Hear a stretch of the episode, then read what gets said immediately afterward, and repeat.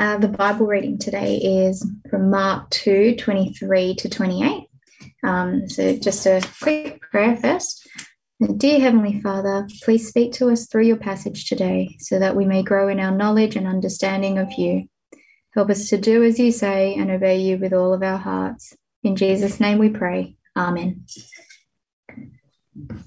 One Sabbath, Jesus was going through the grain fields, and as his disciples walked along, they began to pick some heads of grain. The Pharisees said to him, Look, why are they doing what is unlawful on the Sabbath?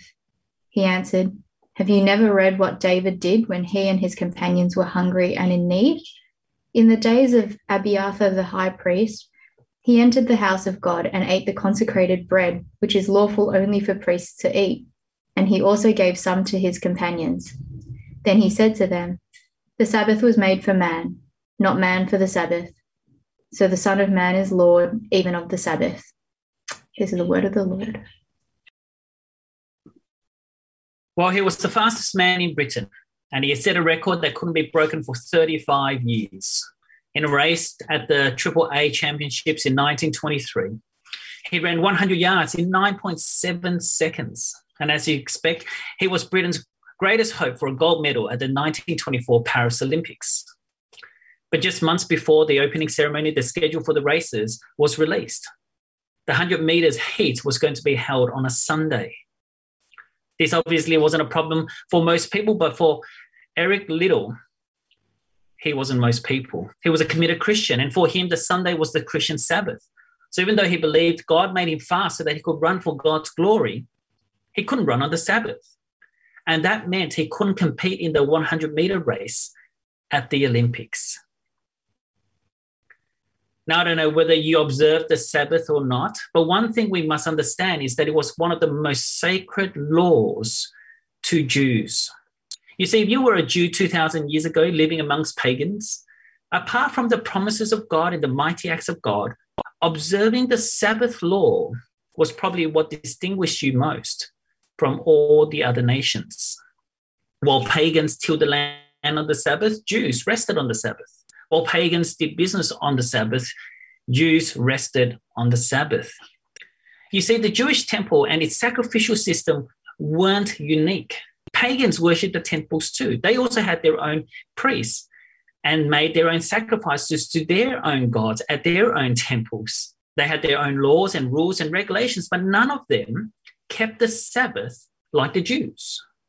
You see, after God saved Israel from slavery in Egypt, he gave them the Ten Commandments, the laws by which they were to obey God and live as God's people. And the fourth commandment concerns the Sabbath.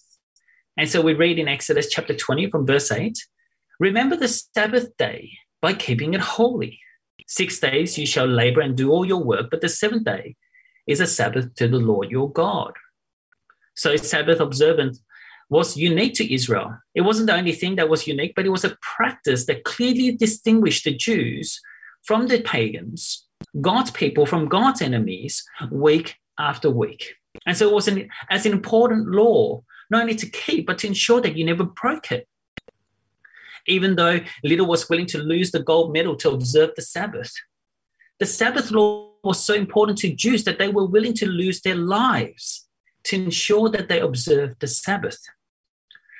So around 160 BC, when Antiochus IV Epiphanes was the reigning Greek king, he outlawed Jewish religious rites and ordered them to worship Zeus as their supreme god. And as you'd expect, the Jews refused. So he sent in an army to force them to comply. Now, the Jews had no problems bearing arms.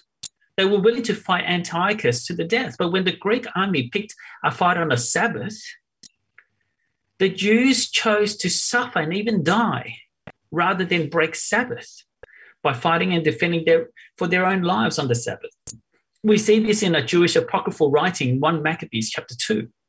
So one of the leaders is recorded in this book saying this Let us all die in our innocence. Heaven and earth testify for us that you are killing us unjustly. So they, that is the Greek army, attacked them, attacked the Jews on the Sabbath. And they died with their wives and children and livestock to the number of a thousand persons. Rather than draw the sword and defend themselves on the Sabbath, the Jews were massacred and died on the Sabbath. Men along with their wives, children along with their livestock. Now you can see here, can't you, that the Sabbath was so important to the Jews that they were willing to die to ensure that they didn't break it. Now, well, what do you think that they did to ensure that they would never break the law? What else would they have done? Well, what we see is that they created somewhat of a hedge around the law to protect the law so that they would never come close to breaking the law. It's a bit like this. Uh, when I was growing up, I thought it was completely normal for your mattress to be wrapped in plastic. Uh, every time I turned in my bed, I'd hear the crinkling sound of plastic, but that's just normal, isn't it? Well, apparently not. After sleeping on the same bed for 20 or so years, the mattress had my indentation. But apart from that, it was good as new. Now, I love my parents. They, they had the right idea. They wanted to keep the mattress clean. It makes me wonder how difficult it must have been to toilet train. Wrapping a mattress with plastic protects it from accidents and dirt. But it meant, but what it meant was that I never really enjoyed the mattress as it was designed. I never had a good and peaceful night's sleep without the crinkling sound of plastic. And in a similar way, that's what ended up happening with the Sabbath law. The Sabbath law was so important to the Jews that they protected it. They covered it up with plastic, as it were. They made up other laws concerning the Sabbath that God never prescribed. And they did that in order to preserve the Sabbath law, to create a hedge around it, to regulate the law to a T so that they would never come close to breaking the law itself. And so, for example, you want to move your coat from your bedroom to your lounge room on the Sabbath. Can you do that? Well, the Bible isn't that prescriptive. So the Jews made up laws to prescribe exactly what you can and can't do on the Sabbath. And so the answer for them during Jesus' time was a yes and a no. Because if it's a coat you're wearing, you can. But if it's a coat you're carrying, then you can't. So if I'm not wearing the coat, then I'll put it on, walk to the lounge room, take it off. Mission accomplished. I've moved the coat without breaking the Sabbath. In fact, there are 39 areas of work that's explicitly forbidden on the Sabbath according to Mishnah Shabbat, chapter 7, verse 2, which is like a commentary uh, that the Jews put together to explain the laws. And so the Sabbath law was no longer something to be enjoyed, a day to rest in God's blessings like sleeping in a bed with its plastic removed. But the Sabbath law became a tremendous burden on the people of God. You had to be so careful as to not even wet the plastic, as it were, lest you offend God and cause Him to pour His wrath upon His people. You see, that, that's the historical context of today's passage. And that's crucial for us to understand if we're to appreciate today's passage where there's an encounter with Jesus and the Pharisees on a Sabbath. So, verse 23 one Sabbath, Jesus was going through the grain fields. And as his disciples walked along, they began to pick some heads of grain. Now, when I read this, I thought, eh, aren't the, aren't the disciples stealing? Aren't they stealing from a random farmer? Well, well, they're not actually, because in Deuteronomy 23 25, we're told that it's okay to pick kernels with your hands you just can't put a sickle to it. That is, you can't harvest it. And so Deuteronomy 23, 25, where we read, if you enter your neighbor's grain field, you may pick kernels with your hands, but you, you must not put a sickle to their standing grain. And so the disciples weren't stealing, they were picking grain to eat. Now, the Pharisees knew this. So the issue wasn't whether the disciples were stealing or not. The problem the Pharisees had was that they were doing this on the Sabbath. The Pharisees believed that they were breaking the Sabbath law by picking heads of grain and eating. That for them constituted working on the Sabbath, breaking the Sabbath law. Verse 24 the Pharisees said to him, Look, why are they doing what is unlawful on the Sabbath? Now, what would you expect Jesus to say? Uh, Jesus could easily say, Don't be ridiculous, Pharisees. Picking some heads of grain and eating them isn't work. It might be according to your definition, to your traditions, but it's nowhere in the scripture.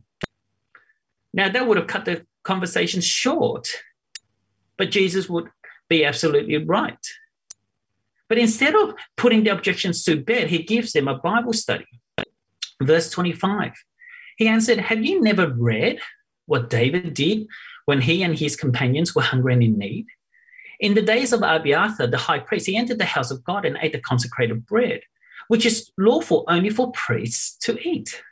And he also gave some to his companions. Jesus here is referring to a story in 1 Samuel chapter 21. It's during the period when King Saul was trying to kill David, even though David was God's anointed king. So David runs off to Nob with his men and they're starving. They haven't eaten for ages. So David asks Ahimelech, uh, the priest there, for bread. But there wasn't any bread except consecrated bread, bread that only priests can eat according to the law. But David and his men are hungry, and so they eat it anyway. And so, well, what's Jesus' point? How's it related to the Sabbath law? Well, let me explain with an illustration. A couple years ago, I got woken up in the middle of the night at 2 a.m. in the morning by the sound of a crash. So I got up, looked out the window. The next thing I saw was a white van crashing into our car and driving off, crashing into other cars on the road. So I called triple zero. The police arrived. They parked in the middle of the street. They cordoned off the street, turned away traffic, and told me to go home because they were bringing in sniffer dogs to track down the driver. You see, because police officers have certain authority and responsibility, they can park their cars anywhere they want and even reroute traffic and arrest criminals. And so, what does this tell us about road laws, road rules? Well, road rules are there to serve a purpose, aren't they? To, to help us to get from point A to point B, to keep us safe, to ensure that everyone's driving on the left of the road so that we don't end up crashing into each other all the time and so forth. But when a more important purpose arises, like catching criminals, then some laws, like road rules, must be put aside for a time to serve this greater purpose, this more important purpose. You see, the police officers have a duty to catch criminals, to protect society, to keep us safe. And this duty is greater than obeying all road rules at all times. And so when there's a crime scene, the police officers have a duty to put the road rules aside for a time to gather the evidence so that they can catch the criminals, even if it means diverting traffic away so that the detectives and the sniffer dogs are safe to investigate the crime scene. And that's the right thing to do, isn't it? And when the police officers do this, they're not breaking the law, they're not breaking any laws because the road rules were put aside for a time to serve a purpose. Just as the law that consecrated bread can only be eaten by priests was put aside for a time to serve a greater purpose. Since David was God's anointed king, since he and his companions were starving, even though only priests can eat the consecrated bread, if David refused to eat the consecrated bread and die, that would have been foolish. That would have been to misunderstand the purpose of God's laws. Given the circumstances when he and his men were starving, eating consecrated bread was the right thing to do. David and his companions therefore didn't sin. The law was there to serve a purpose. And for a time, that purpose was put aside so as to save life to save the life of God's anointed and his men. You see, just as road rules are there for our goods, so the laws of God were there for the good of God's people. They weren't random laws to make life difficult. They were God's laws to set God's people apart from the rest of the world so that they will be a blessing and be a blessing to all nations. That's why Jesus can say in verse 27 that the Sabbath wasn't given to make life difficult for them. It wasn't meant to be a law to be observed at all costs, even at the cost of their own lives, like it did the Maccabees. The Sabbath's a blessing to serve God's people, not a law to be observed at all costs as a burden on God's people. So, verse 27 then he said to them, Jesus says to the Pharisees, the Sabbath was made for man, not man for the Sabbath. So the Son of Man is Lord even of the Sabbath. When the Pharisees decided what can and can't be done on the Sabbath, and when they imposed their traditions and interpretations on God's people as though they were God's laws, they weren't behaving like that. They, they were the lords of the Sabbath. They were the boss. That it was their law to give, their law to interpret, their law to impose, their law to enforce. But they got it all wrong. They got the law wrong because they got the intent of the law wrong. And so they got the application of the law wrong. And so Jesus says, I'm the Lord of the Sabbath. He decides what the Sabbath means. It's His law and His law to be understood. So when the Pharisees made the Sabbath a heavy burden on God's people, Jesus clarifies that the Sabbath is a blessing for God's people. When the Pharisees offered legalism, Jesus offers rest rest from legalism, rest from our own efforts to meet the demands of the law, rest from salvation by works, rest to enjoy salvation by grace. Aren't you glad that Jesus is our Lord?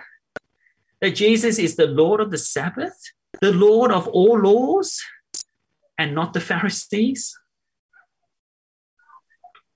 Now, different people have different ideas about the Sabbath. Liddell had one, and you probably have one. Uh, I know a Christian who thinks it's sinful to go shopping on Sundays, and another Christian who spends most of his Sundays reading the Bible. To do anything else would be to break the Sabbath, the Christian Sabbath for him. And of course, there are the Seventh day Adventists. They believe that Christians must keep the Sabbath like Jews from sunset Friday to sunset Saturday. This belief is so central and important to them that they would say that the test of true Christian discipleship is based on Sabbath observance. So SDAs believe that by meeting for church day on a Sunday, then we're actually sinning against God. We're choosing to disobey God's clear instruction to meet for church on Saturday. In fact, some SDAs would go so far as to say that Christians who fail to observe the Sabbath according to the Old Testament law might not be saved at all they're not true Christians. And so they may not enter God's rest. Now, whatever our views are on the Sabbath, we need to be careful, don't we? On the one hand, we need to be careful not to become like the Pharisees and fall into the trap of legalism. On the other hand, we need to be careful not to become judgmental and fall into the trap of liberalism. Different Christians will apply the Sabbath law differently, and that's okay. That's the point Paul makes in his letter to the Romans in chapter 14 from verse 5. One person considers one day more sacred than another, another considers every day alike. Each of them should be fully convinced in their own mind. Whoever regards one day as special does so to the Lord. Paul's point in Romans makes it very clear that the Old Testament Sabbath law doesn't apply to Christians in the same way that it did for the Jews there's freedom for Christians in the way they understand the Sabbath law and in the way they apply the Sabbath law in their own lives, so long as they do it to the Lord. So, certain days of the week are more important to you than others, that's great. But keep it between you and God. Don't make your interpretation of the law a law to impose on others, like the Pharisees did. And if you notice other Christians consider one day more sacred than another, and for you, every day is the same, then respect their decision and be careful not to be mm. quick to judge them as legalistic and Pharisaic. As for me, the way I understand the Sabbath as a Christian is that it's not a law to be obeyed, but a principle to be observed. That is, we should rest from our work one day in seven, so that we're reminded each week that man does not live on bread alone, but on every word of God. That we can find rest from our toilsome labor in Jesus, who offers us true rest. Now, in case you haven't wor- already worked out, Eric Liddell's story was made famous by the Oscar winning movie Chariots of Fire. Liddell didn't compete in the 100 meters at the Olympics because for him it would have been sinful to do. But fast forward 20 years, he's a missionary in China. He's captured by the Japanese and imprisoned in internment camp. One of the things he loved doing while in the camp was to organize sports for the kids. When a group of teenagers wanted to play hockey on one Sunday, Eric said that they could have the equipment, but he couldn't umpire for them because it was his Sabbath. And so the kids went out to play, but they ended up in a big fight because there was no, there was no umpire. And so what did Liddell do? He went onto the field and umpired the game, even though it was his Sabbath. In Sally Magnusson's biography of Eric in the Flying Scotsman, she says this He would not run on a Sunday for an Olympic gold medal in the 100 meters and all the glory in the world, but he refereed a game on Sunday. He broke his unbreakable principle just to keep a handful of imprisoned youngsters at peace with each other.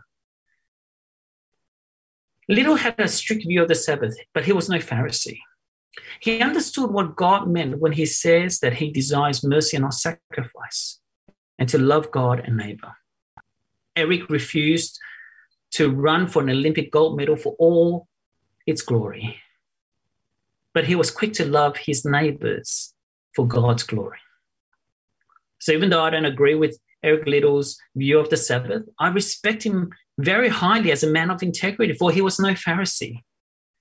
The Sabbath law was never a burden for him to obey at all cost, but a blessing from God for him to enjoy in all its freedom.